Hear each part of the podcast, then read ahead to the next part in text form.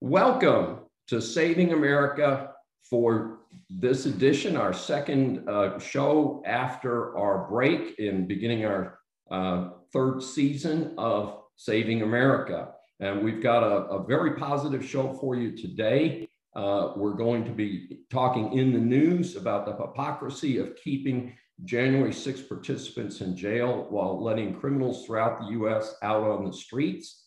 Uh, rumor of the week is half, half of the unemployment money uh, designed to help the United States recover from the pandemic has been stolen by terrorists and others.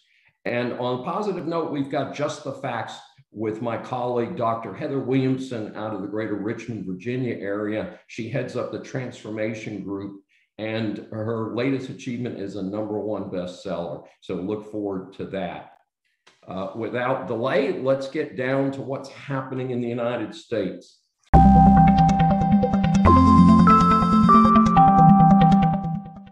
There's a tremendous amount of hypocrisy going on where we are locking up nonviolent protesters at the Capitol from January 6th are still in jail months and months later, while many violent criminals have been let loose on our streets. And I recently reported another Saving America that in Portland, Oregon, over half of the people arrested for burning down federal buildings, for causing significant harm, have been released without charges. And yet we have an 18 year old high school senior. We have a 70 year old Virginia farmer with no criminal record these people are locked up under conditions that would be well in line with the old days of Soviet Russia and the current days of CCP concentration camps. Yes, folks, we are not honoring the American tradition of justice, equal justice for all. So, what are we doing about this? Well, part of the excuse is, is that most of the judges in DC have been appointed in the liberal direction and are listening to the left leaning Department of Justice.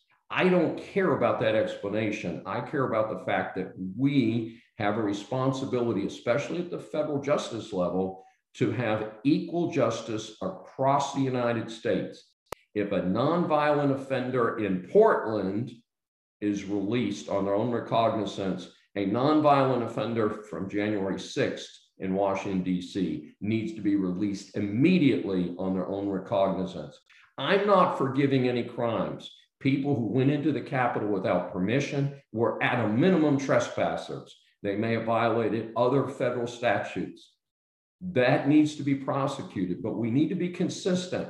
If people burn down a federal building or attempted to burn down a federal building in Portland, Oregon, or Seattle or Minneapolis, they need to be administered the same level of criminal justice. This is not complicated. Interesting little sidelight on this is that uh, the failed mayor of Houston, uh, Sly Turner, and some of his other buddies of failed American cities have risen up in the last couple days and said, oh my goodness, uh, we've got to pass uh, some laws against guns. Uh, of course, uh, notwithstanding the fact that virtually all of the laws that get passed like this are violations of the Second Amendment, don't clear uh, the appellate courts, much less the Supreme Court. And they fail to focus on a fundamental issue. During the last 18 months, the United States has dumped a ridiculous number of criminals, many of whom were murderers, rapists, and armed robbers onto the community. And these uh, folks are saying, well, gee, if we get a get out of jail free card and we get to do all these bad things, we can just keep on doing those bad things. Why not? So I call on these mayors to get smart, stop blaming guns, stop blaming others. Uh, interestingly, uh, Sly did a presentation again, Sly Turner uh, from Houston, uh, did a, a uh, newscast uh, about a week ago, news press conference, and said it isn't his fault. Well, guess what, buddy?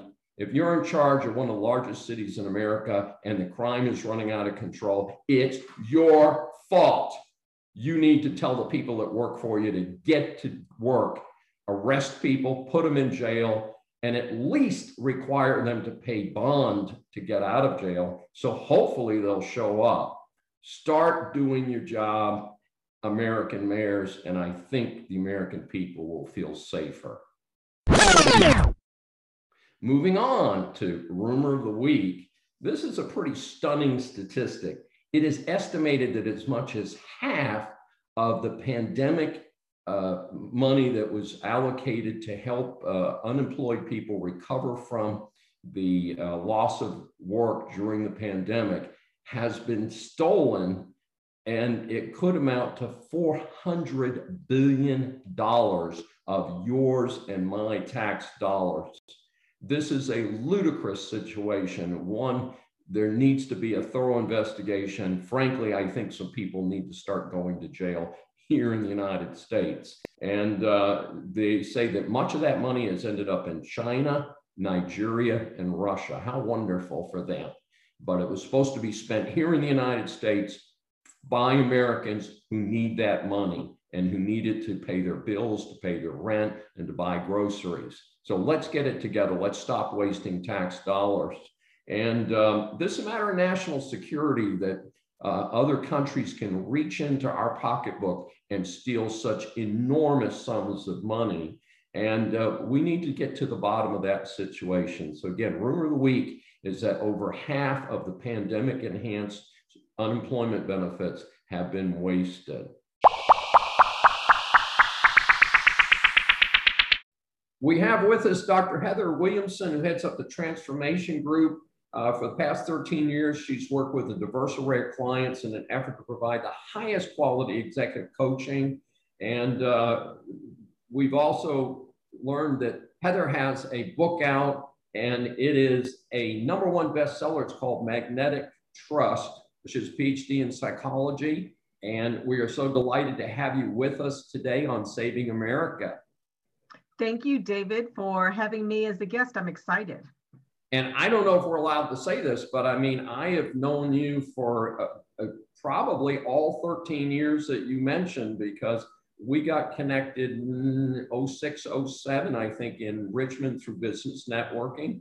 And yeah. uh, we've stayed in, uh, in contact during all this time. So just uh, uh, delightful to get a chance to have you on our program today. And let's start by talking about your book, Magnetic Trust how great leaders keep top performers and get extraordinary results. And that sounds like the cure to every management problem. well, this book actually is based upon uh, an experience of having a really horrible boss. And so I decided to write this book. Um, it's based on my dissertation and it really focuses on how to build trust as a leader with your employees. And I have eight rules. I also interviewed executives from different industries because I thought that would provide value to the readers. And it really does provide you a step by step path if you are interested in building trust. Well, that sounds wonderful. Tell us a little bit about your, your eight steps. So the I have rule their rules in, in the book is rule one is to be authentic, Rule two is to be predictable when it comes to leadership. Rule three is to be transparent. Rule four is to exhibit ethics, which I know you talk about a lot in your podcast. Uh, rule five is communicate, communicate, communicate, because that is the number one challenge I have found in organizations. Rule six is own it, don't blame it you know, blaming it on others. And rule seven is to really uh, show competence that you know what you're doing. And rule eight is do not play favorites with your people. Well, that sounds like a, a wonderful list. And uh, as you know, yes, ethics is a, is a big focus for me. And I think it's becoming um, kind of a, a, standard in America with the focus on ESG. Mm-hmm. And so, you know, there's there there there that part I think is is coming around. It's interesting because in my, and I started in corporate America. I worked for some very large corporations, and it's interesting because I remember several of my early bosses talked about their favorite thing was management by exception, meaning as long as you put your head down and you got your job done, you had virtually no interaction with your boss. And I take it that would not fit with your model.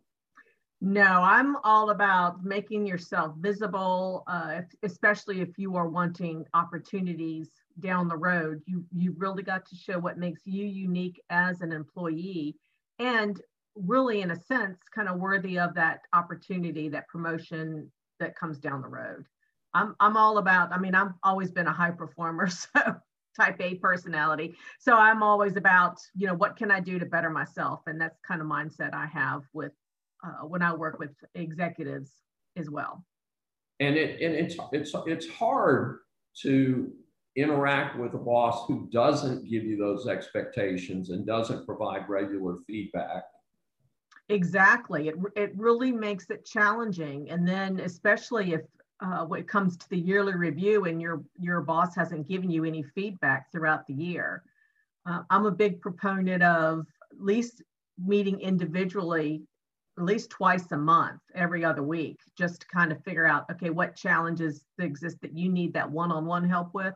And then having team meetings, especially these days, since a lot of people are working virtually, I mean, having a team meeting every day, first thing in the morning, just say, hey, this is the focus that we're having, you know, what overall challenges are you experiencing? What successes have you had? I think it's really important to identify successes so people, you know, get motivated and, and see that they are accomplishing things.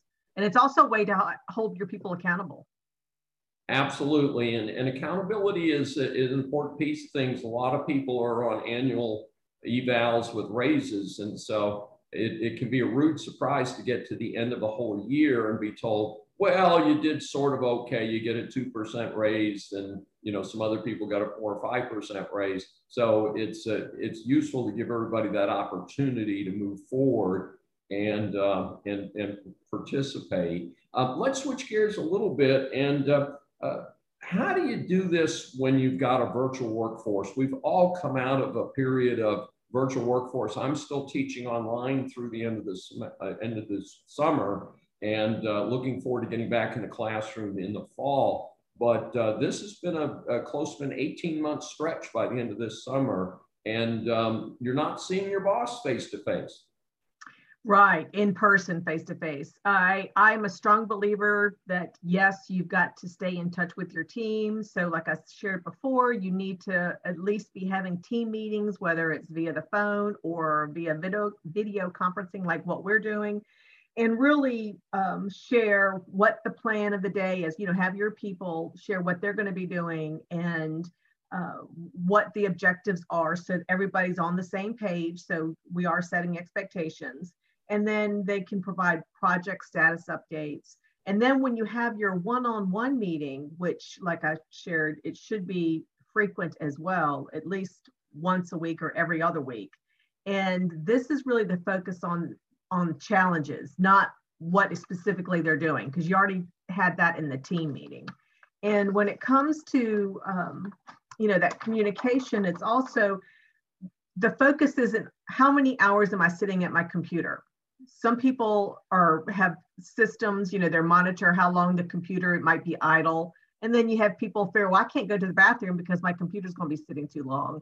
Or, mm-hmm. you know, God forbid I take a 30 minute lunch. Um, so really, I think the focus, it's a mindset change where it should be on the output. What is happening, not how long they're sitting at the computer. Because people are putting in a whole lot more hours nowadays. Sounds like great advice. and uh, we're a little short on time. Let's talk just for a few minutes about any clues or tips that you have for hiring the right talent. And I'm a big fan of this, Heather, because we, uh, you know, I tell employers be careful the way you hire because most of the time, you know, I deal as an attorney consultant to employers uh, with terminations and discipline. And a lot of times they hired the wrong person.